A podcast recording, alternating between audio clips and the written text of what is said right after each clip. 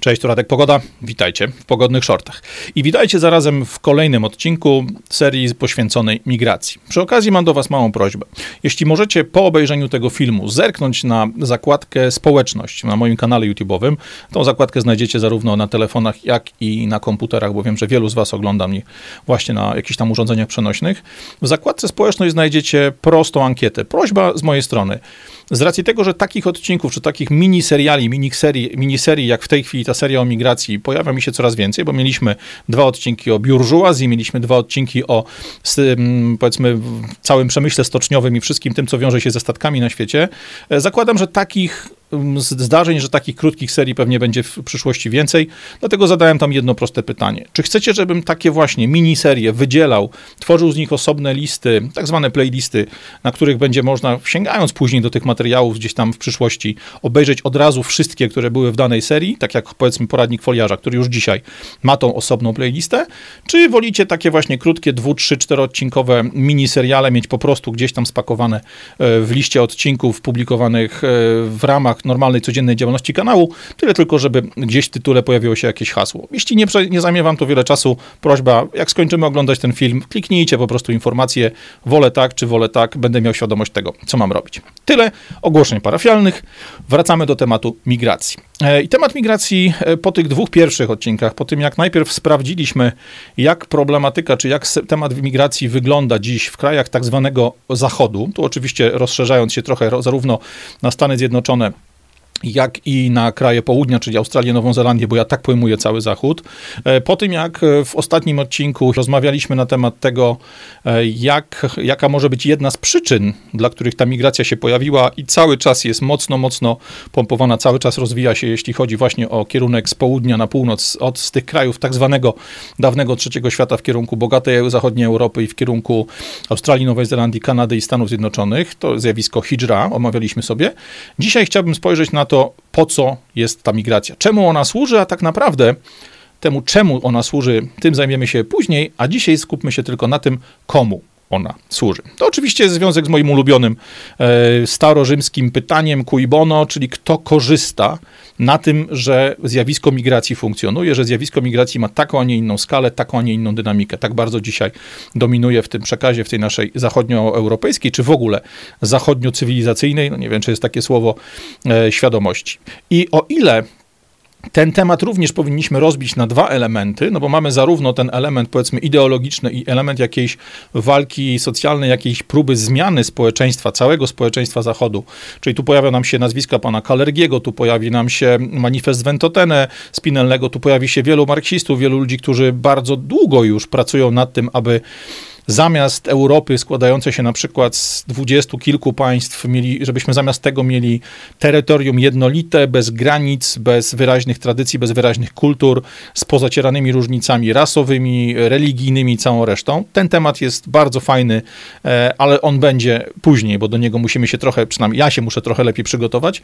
Dzisiaj chciałbym się skupić na tym, żeby na zjawisko tego, kto korzysta, kto fizycznie korzysta na zjawisku migracji, żeby skupić się na tej części mniej foliarskiej, tej części, która jest po prostu oparta o twarde dane ekonomiczne, o informacje, które dotyczą portfela, które dotyczą karty do głosowania, które dotyczą do rzeczywistości, takiej codziennej rzeczywistości politycznej, gospodarczej i ekonomicznej w krajach, które takiemu procesowi migracji są poddawane po obu stronach. Zarówno tych, które oddają swoich obywateli, jak i tych, którzy tych obywateli niechcącą albo chcącą muszą na pokład przyjąć. I o ile ostatnio bardzo dużo czasu spędziliśmy na tym, żeby analizować poszczególne kraje Europy, które są poddawane presji migracyjnej, choć tu o Stanach Zjednoczonych też była chwila rozmowy, tak dzisiaj ten temat chciałbym właśnie na przykładzie Stanów bardzo mocno omówić, bo to są miejsce, które daje bardzo dużo danych i na tych danych też pewne rzeczy bardzo mocno widać. Po pierwsze zastanówmy się, jak wygląda sytuacja amerykańska właśnie w tej nowej fali, w tym nowym zjawisku, czy powiedzmy inaczej, w tym zjawisku migracyjnym, które rozpoczęło się w roku 2015 mniej więcej. A mianowicie, w Stanach jest generalnie sytuacja taka, że to ciśnienie migracyjne wcale nie jest mniejsze. Za czasów Trumpa rząd federalny, rząd centralny z Waszyngtonu podejmował wiele działań, które miały zmniejszyć ilość tych nielegalnych, tego nielegalnego importu ludzi, czyli tego nielegalnego przechodzenia przez granicę. Pojawiło się wiele projektów takich jak choćby płot na granicy z Meksykiem, pojawiło się wiele projektów związanych z tym, żeby służby graniczne, zarówno te stanowe, jak i te federalne, które działają na całym południu Stanów Zjednoczonych, tam gdzie da się drogą lądową przekroczyć granicę meksykańsko-amerykańską, zarówno w Nowym Meksyku, jak i w Arizonie, w Teksasie czy w Kalifornii, żeby te wszystkie służby dostały duże dofinansowanie, dostały wiele nowego sprzętu, żeby zarówno sięgano po te rozwiązania najnowocześniejsze, jak jakieś tam czujniki ruchu, jak całe systemy noktowizyjne, czy systemy wykrywania i pojazdów, i osób na duże odległości. Natomiast oprócz tego oczywiście Amerykanie, wiedząc, co się dobrze sprawdza w naprawdę niegościnnych, pustynnych czy półpustynnych rejonach, dołożyli też sporo pieniędzy, sporo uwagi, sporo energii w to, żeby uruchomić metody, które działały od prawie 300 lat, odkąd pojawili się tam osadnicy, czyli po prostu dofinansowano też w dużym stopniu rangersów, czyli taką policję, która porusza się głównie terenówkami, na kładach, czy nawet na koniach, żeby móc wejść w kaniony, żeby móc wejść w ten teren właśnie półpustynny w Arizonie, w Nowym Meksyku, nawet w pewnych miejscach Teksasu. Te wszystkie działania za czasów Trumpa były bardzo mocno wymierzone w to, żeby zablokować albo zacząć kontrolować lepiej przepływ nielegalnych migrantów.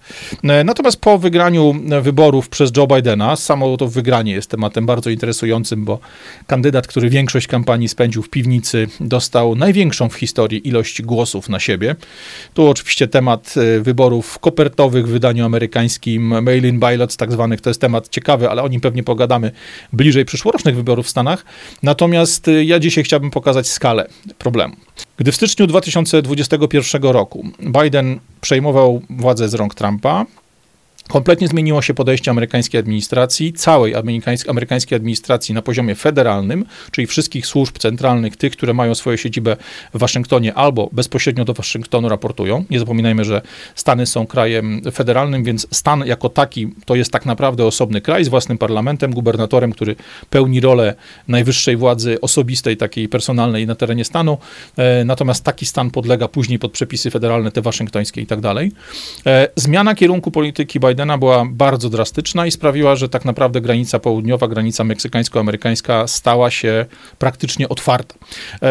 Jaki jest tego rezultat? No w samym roku 2021, jak tylko demokraci właśnie siedzący w cieniu i sterujący Bidenem, który jest stetryczałym staruszkiem, nie czarujmy się, jak tylko ogłosili, że podejście władzy bidenowskiej, czyli tego całego gabinetu, zarówno oficjalnego, jak i gabinetu cieni, tego tak zwanego bagna waszyngtońskiego, jest bardzo pozytywne dla migracji z południa, natychmiast ruszyły ogromne karawany ludzi przez granicę meksykańską.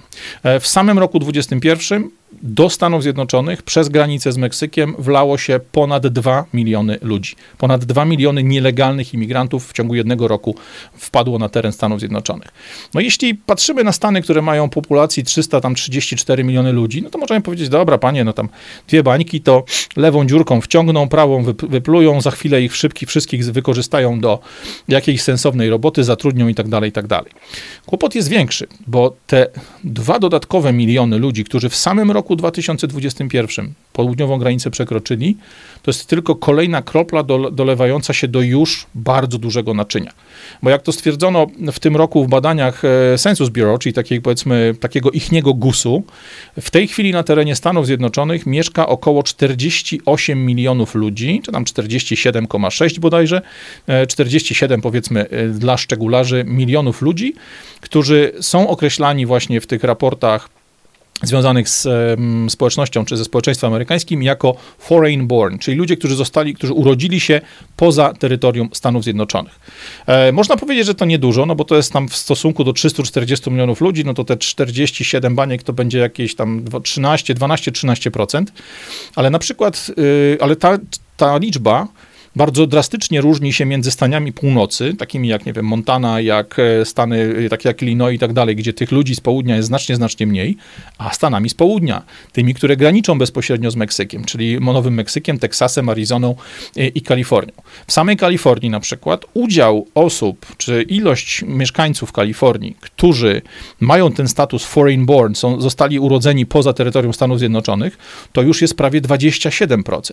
Mamy więc do czynienia z tematem, który jest poważny, bo to jest poważna grupa ludzi, którzy mają jakiś jeden wspólny mianownik, nazwijmy to, który staje się istotną częścią społeczności, istotną grupą społeczną, z którą można jakoś interakcję prowadzić.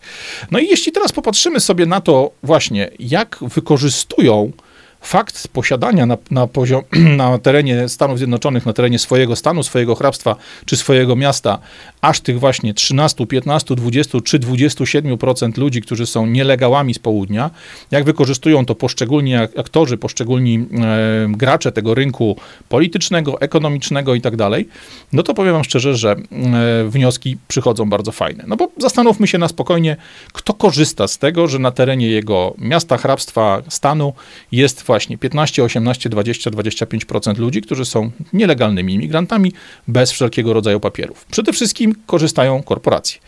Korporacje mają ten luksus, że mogą po pierwsze płacić mniejsze stawki, no bo umówmy się, osoba, która nie ma legalnych papierów, taka osoba jest bardzo często podatna, w cudzysłowie, na to, żeby być zmuszonym do pracowania za stawkę znacznie niższą niż stawka Amerykanina. Co więcej, jeśli taki człowiek zatrudniany jest na jakichś lewych papierach, bo tak to bardzo często wygląda, albo po prostu zatrudniany jest czasowo, niemalże codziennie odnawiając swój kontrakt, albo co tydzień przedłużając jakoś tam rozliczenie, czy przedłużając umowę, taką ustną umowę o pracę, którą zawiera się z pracodawcą, sprawia to, że taki człowiek nigdy nie stanie się członkiem związków zawodowych, taki człowiek nie wejdzie do jakiegoś, powiedzmy, cechu, jak to się u nas nazywa, czyli nie będzie funkcjonował w ramach lokalnych społeczności pracowniczych, taki człowiek nie będzie mógł stawiać wymagań związanych z urlopem, z wieloma innymi rzeczami. To są ludzie, którzy po prostu przyjeżdżają i zasuwają jak chińskie roboty za stawki niewiele wyższe niż chińskie roboty.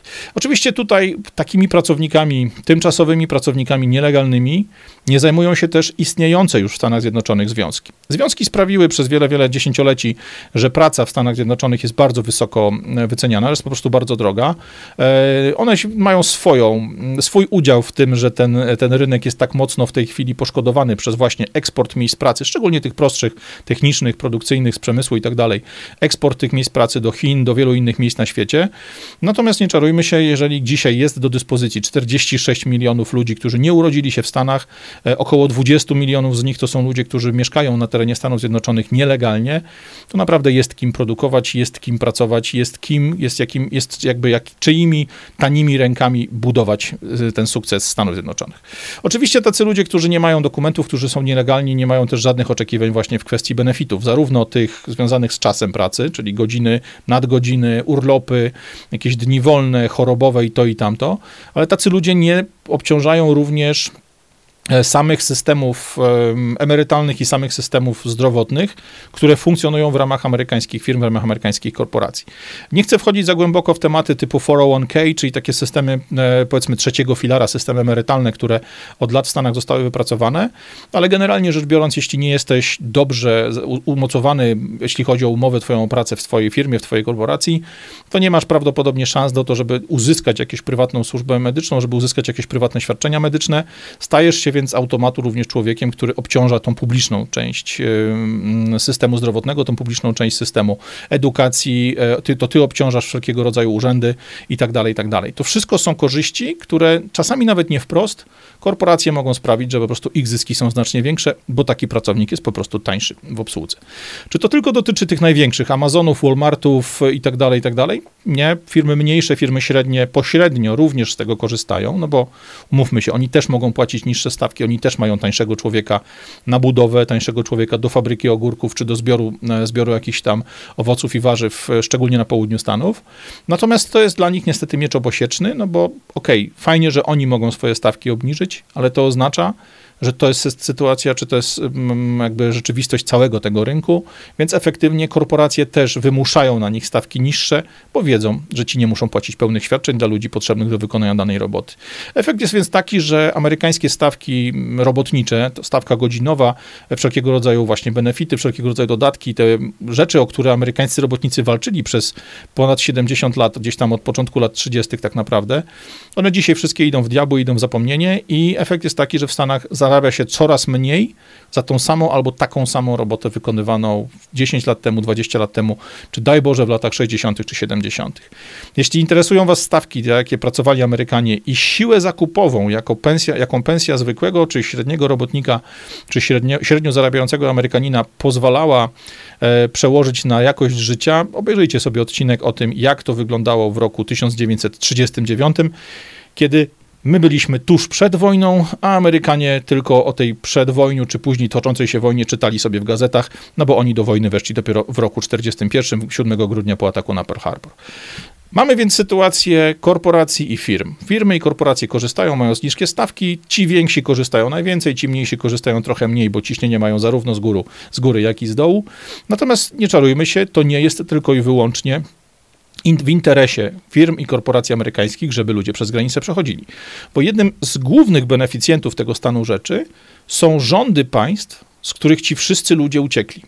Mówimy tutaj głównie o państwach południowej Ameryki, czy w ogóle Ameryki Środkowej, czyli tej od Meksyku do Panamy i Ameryki Południowej. Mówimy tutaj o Haiti, mówimy tutaj o całym terenie karaibskim, bo z Karaibów, jak już żeśmy sobie to omawiali, bardzo często ludzie przedostają się do Ameryki Południowej i stamtąd już szlakami przemytniczymi, szlakami przemytników ludzi przez Darien Gap, przez Kanał Panamski i tak dalej docierają do granicy Stanów Zjednoczonych. To jest dużo paradoksalnie dłuższa trasa, ale łatwiejsza, no bo trudniej jest skontrolować ruch przez ogromne przestrzenie w Teksasie, Arizonie czy Nowym Meksyku, jeśli chodzi o przejście przez pustynię, niż skontrolować samoloty czy statki, które się dostają nad morzem do Stanów Zjednoczonych, gdyby taką trasę chcieć pokonywać na wprost. Natomiast, co jest bardzo ważne, rządy państw, z których ci ludzie uciekli, wszystkie te państwa, cholernie korzystają na kilku różnych poziomach. Bo z jednej strony może nam się wydawać strasznie nielogiczne, że dlaczego kraje, których dzisiaj już, szczególnie właśnie w Ameryce Środkowej, w Ameryce Południowej, ich demografia dzisiaj już nie jest taka fajna, jak była jeszcze 30 lat temu. Dzisiaj wiele tych krajów jak Honduras, jak Salwador i tak dalej ma ten sam problem, który mamy my w Europie. Ich społeczeństwa się starzeją, ich ilość urodzin drastycznie spada, ten standard funkcjonowania powiedzmy całego społeczeństwa, czyli tych szans na przyszłość całego społeczeństwa wygląda z roku na rok coraz słabiej.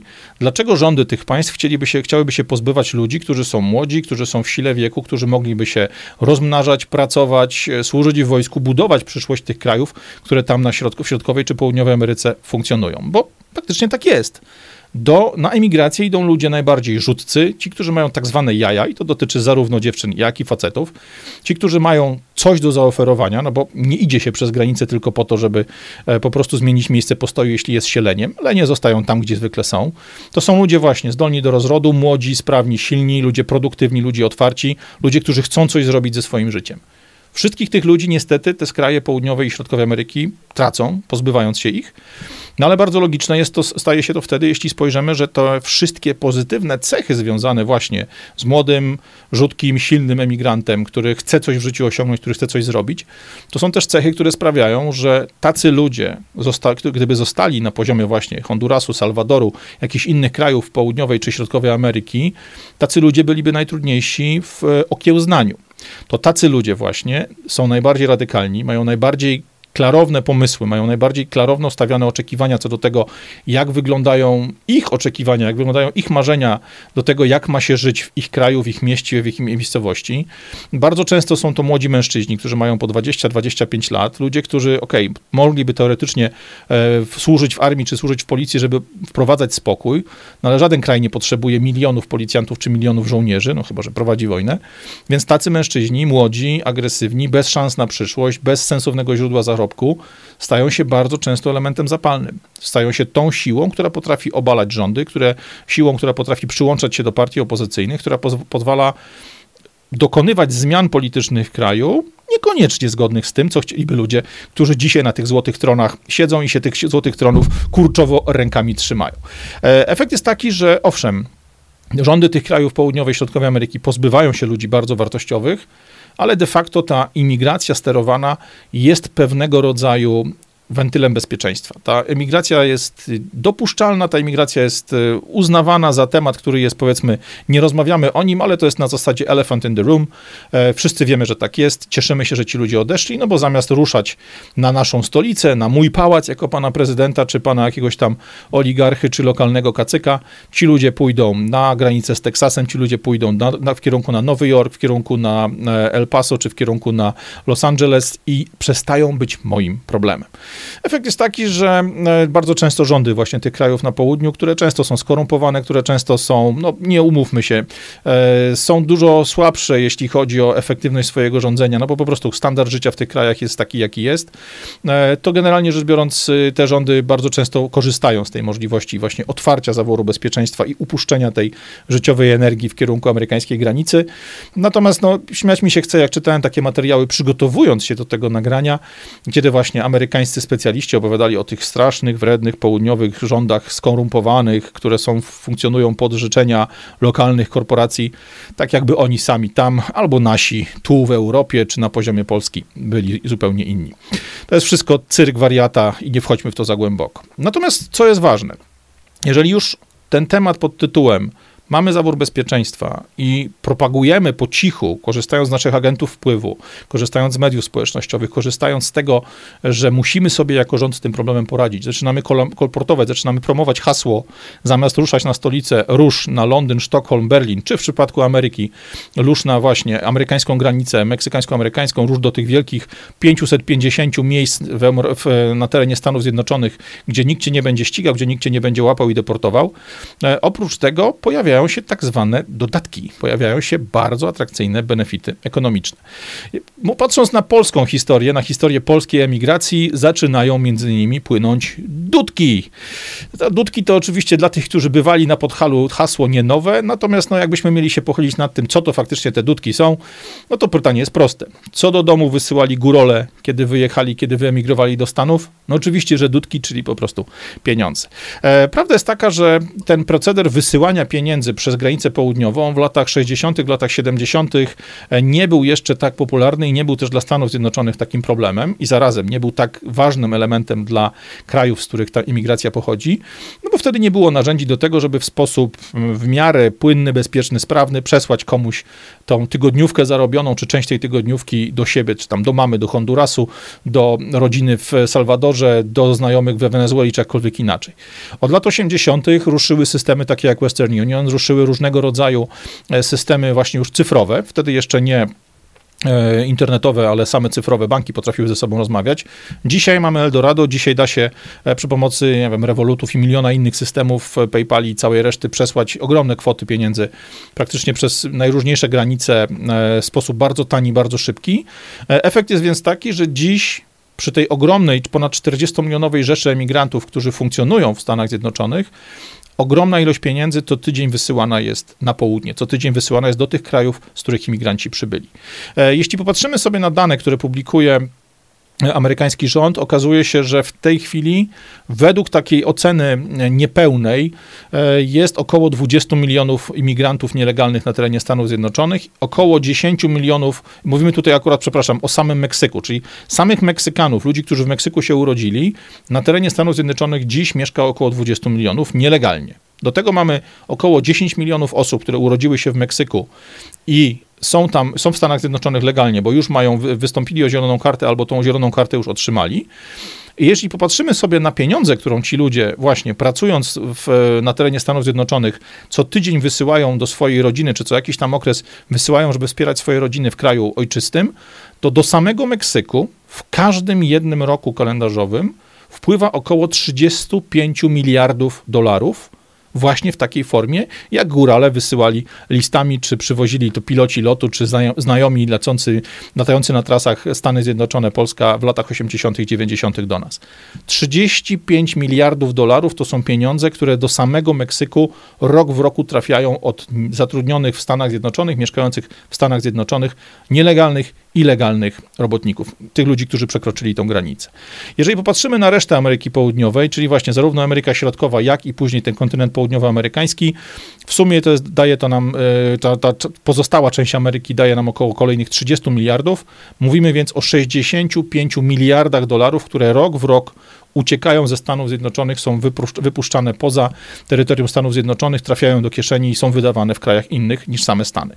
To oczywiście ma swoje przełożenie na tematy związane znowu z zasobnością, z wydajnością amerykańskiej gospodarki, że część pieniędzy, tak jak w Polsce, przez supermarkety na przykład wyeksportowywana jest na zewnątrz w formie zysków, czy nie wiem, firm takich jak T-Mobile i inni, o których już było głośno. To samo w Stanach dotyczy zwykłych ludzi, którzy pracują po prostu na miejscu. U nas to od lat dotyczy pracowników zagranicznych pochodzących z Ukrainy, z Białorusi, z wielu innych miejsc. No my tak samo jako Polacy oczywiście mamy ten sam proceder dalej na zachód, czyli ludzie pracujący w Niemczech wysyłają kasę do Polski, Irlandia, Holandia, Wielka Brytania, Francja, no te wszystkie miejsca, gdzie Polacy siedzą, Szwecja, Norwegia i tak dalej.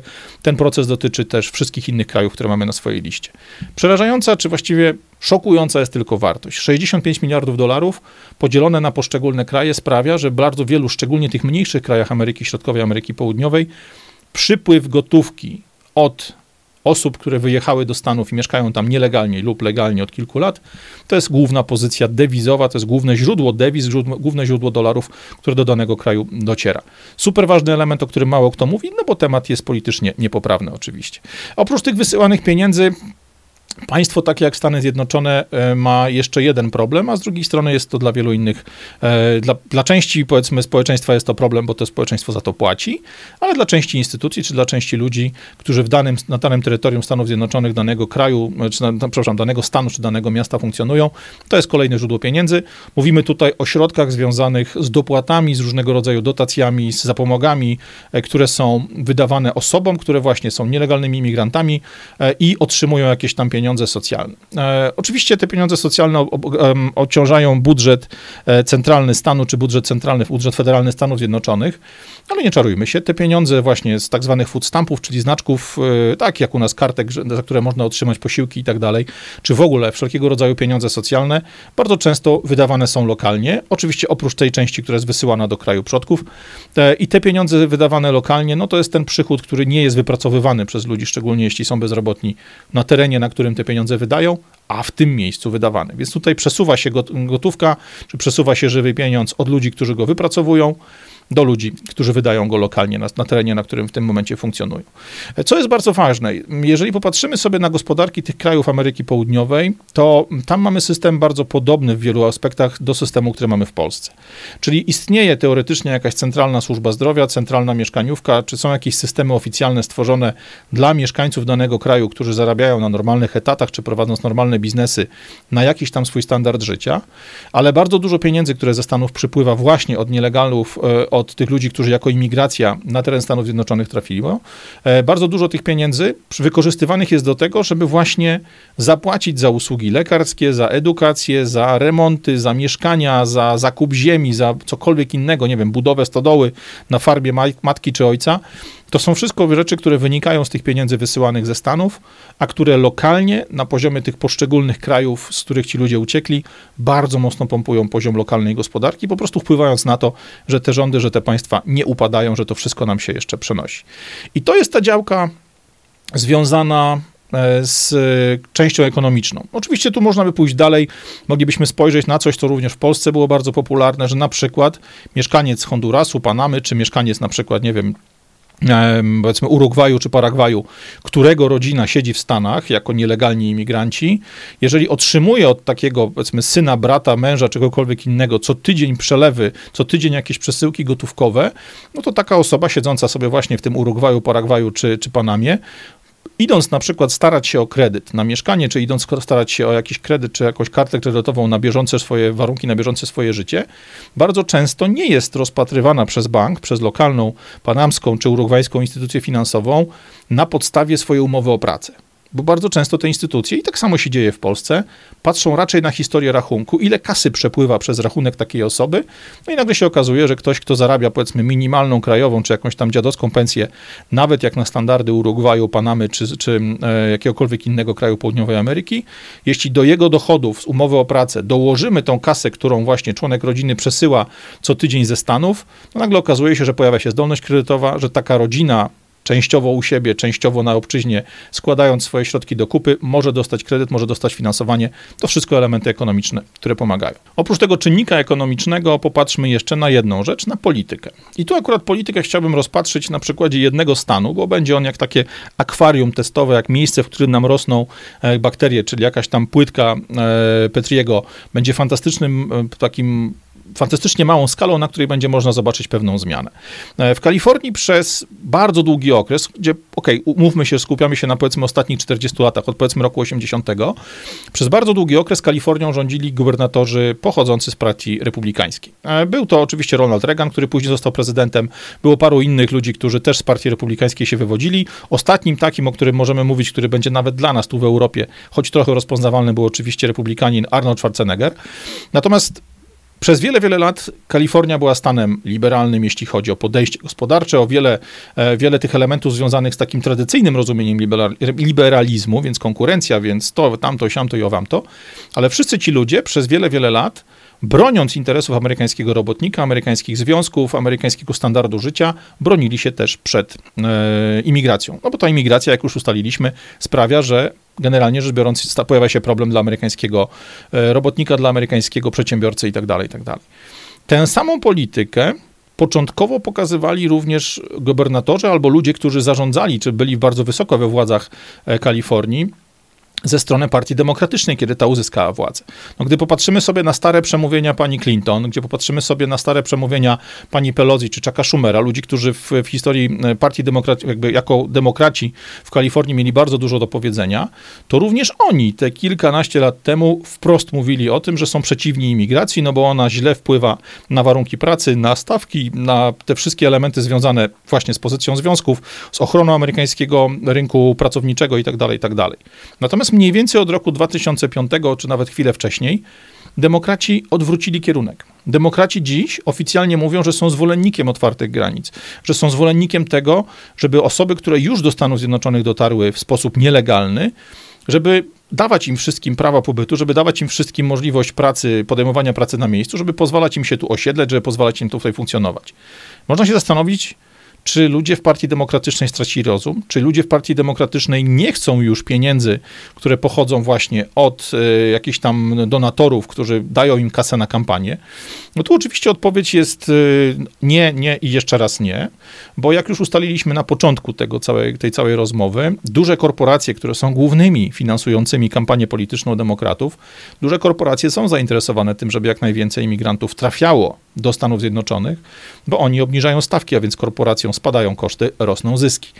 Są tym zainteresowani plantatorzy, ludzie, którzy prowadzą ogromne gospodarstwa rolne, produkujące warzywa, produkujące owoce właśnie w Kalifornii, no bo na ten stan dzisiaj patrzymy. Są tym też zainteresowani wszelkiego rodzaju firmy, które właśnie świadczą usługi, robią inne rzeczy, no bo mogą mieć tańszego pracownika. Ale przede wszystkim tym ruchem imigracyjnym zainteresowani są sami demokraci, sami członkowie partii, ponieważ od wielu, wielu lat po zmianie tego frontu, po zmianie podejścia właśnie do tematu otwartych granic, demokraci mówią imigrantom wprost: jeśli będziesz głosował na nas, na partię demokratyczną, to my będziemy cię chronić. Nie będziemy pozwalali na to, żeby tam daleko w Waszyngtonie zapadały przepisy czy zapadały decyzje, które będą dla ciebie niekorzystne.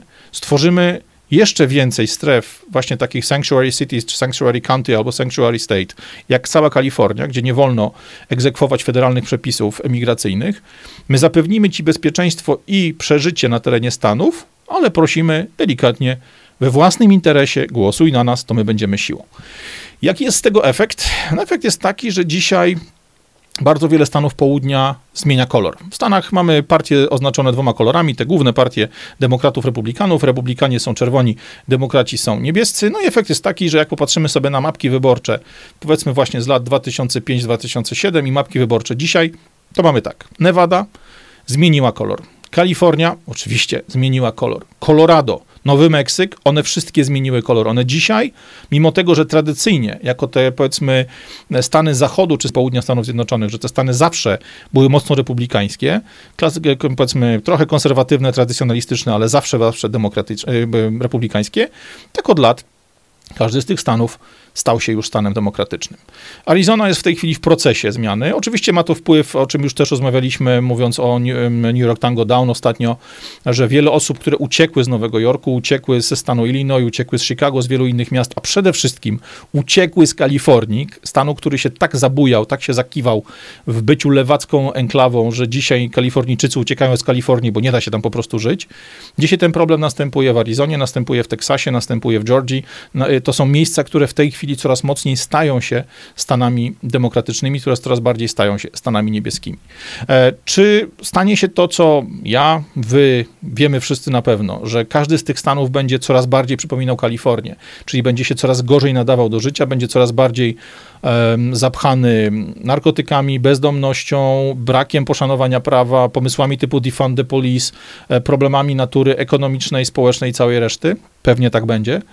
Natomiast nie czarujmy się, dla ludzi, którzy rządzą na poziomie miasta, na poziomie hrabstwa, stanu czy całych Stanów Zjednoczonych, problem bezdomności nie jest ich problemem, bo oni obok tych bezdomnych przejeżdżają albo w konwoju policyjnym, albo przynajmniej za zamkniętymi, szczelnie opancerzonymi oknami samochodu, który się nie zatrzymuje, bo są urzędnikami państwowymi, są członkami Senatu, są członkami Kongresu. Ci ludzie mają pełną ochronę w miejscu swojego mieszkania, ich dzieci chodzą do prywatnych szkół, oni robią zakupy w sklepach, do których nie wchodzi byle kto, funkcjonują w swoich małych enklawach. Także patrząc na to takim właśnie spojrzeniem szczegółowym na Kalifornię, albo trochę szerzej na Stany Zjednoczone, Amerykę Środkową i Południową, mamy jasny przykład tego, dlaczego, a właściwie kto jest zwolennikiem tego, aby ta imigracja trwała. Oczywiście takie samo ćwiczenie moglibyśmy spokojnie zrobić na poziomie Niemiec, na poziomie Wielkiej Brytanii, czy wielu innych miejsc, no bo to nie wymaga jakiejś wielkiej pracy. Natomiast nie chodzi o to, żebyśmy rozmawiali o każdym miejscu na mapie, o każdym problemie pojedynczej miejscowości, wioski czy człowieka, tylko żebyśmy rozumieli trochę lepiej te ogólne problemy. To spojrzenie, powiedzmy, z lotu nisko lecącego ptaszka, jakiegoś wróbelka czy innego koliberka. Kluczem dla mnie jest to, żebyśmy na te tematy zaczęli w ogóle rozmawiać. Bardzo wam dziękuję za to, że super zareagowaliście na ten cholernie trudny i ryzykowny odcinek o hidrze, o tym podejściu właśnie islamu do rozprzestrzeniania się po świecie. Bardzo wam dziękuję za super reakcję na pierwszy odcinek, kiedy tą migrację oglądaliśmy. Oczywiście pewnie do tego odcinka, który właśnie kończymy, będziecie mieli masę swoich uwag, masę swoich pomysłów. Powiedz jeszcze o tym, przeczytaj, poszukaj i tak dalej. Bardzo wam dziękuję, wpisujcie to w komentarzach, ja wszystkie je czytam i masę informacji stamtąd wyciągnąłem. Obiecuję wam, że ta seria nie będzie zbyt długa, to znaczy zajmiemy się za chwilę innymi tematami, ale będziemy wracali do tematu tej migracji, będziemy wracali do poszczególnych elementów, do ludzi takich jak właśnie Kalergi, do pomysłów na to, co zrobić z Europą, do pomysłu tego, co jest napisane na byłym już postumencie Georgia Guidestones, dlaczego ma być te 500 milionów ludzi na całym świecie i jak to się nam wszystko ładnie łączy w tematy migracyjne. Te wszystkie elementy będziemy poruszali jeszcze nie raz, natomiast ja nie chcę, żeby te filmy miały po godzinę, żeby one były jakieś szalone i długie. Chcę, żebyśmy w miarę sprawnie, w miarę ciasno rozmawiali na temat tych możliwości, które dziś mamy. Proszę was raz jeszcze, zerknijcie na kartę społeczność, wrzućcie tam informacje, czy mam robić dla was playlisty, czy po prostu puszczać odcinki jeden po drugim. Dziękuję wam bardzo. Radek Pogoda, na razie, cześć.